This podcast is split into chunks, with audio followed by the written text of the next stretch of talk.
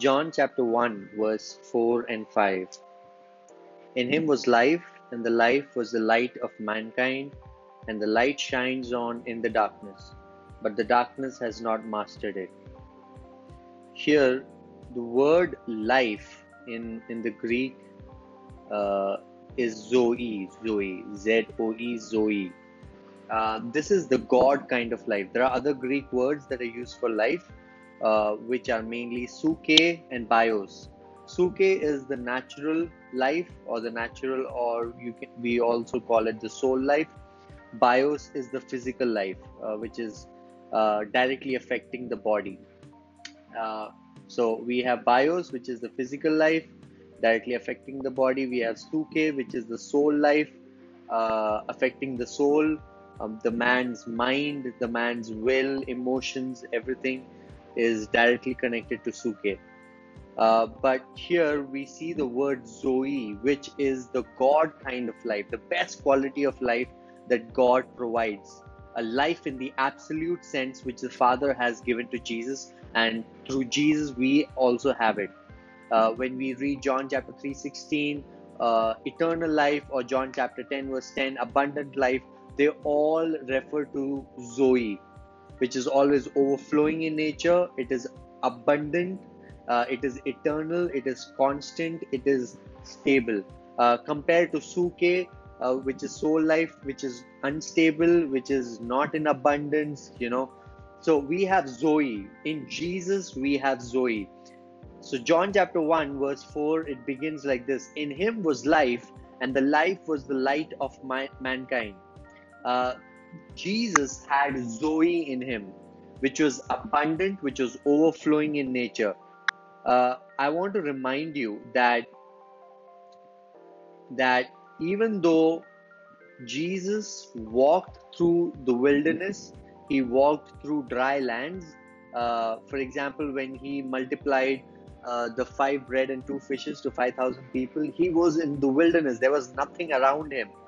But in spite of what the surrounding was, there is no wilderness in Jesus. There is no dryness in Jesus. There is no lack in Jesus. There is no sinfulness in Jesus. There is no poverty in Jesus.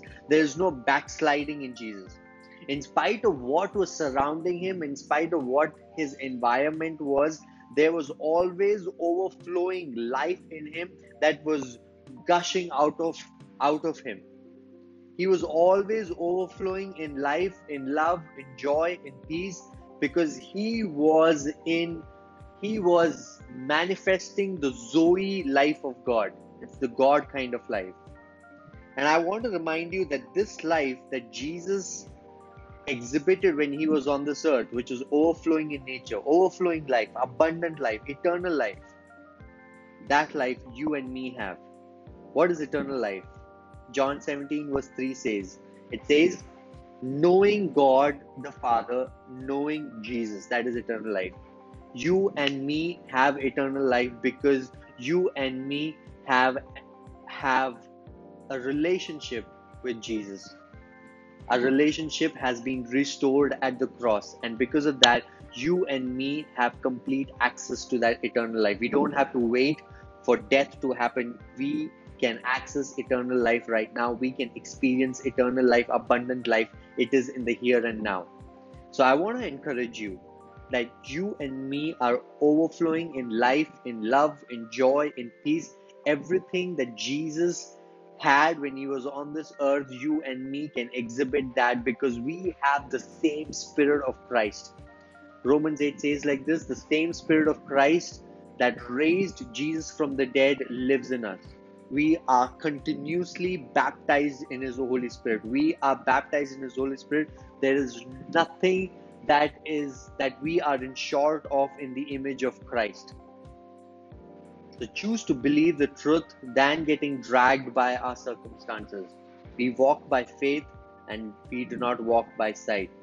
This is our reality that zoe life is in us that zoe life is exhibited through us Let's awaken to this reality. Let's wake up recognizing that Zoe life is in us. Trinity is at work in our lives. consistently every time. He is the one who started it, He is the one who will sustain it, He is the one who will perfect it. May this bless you.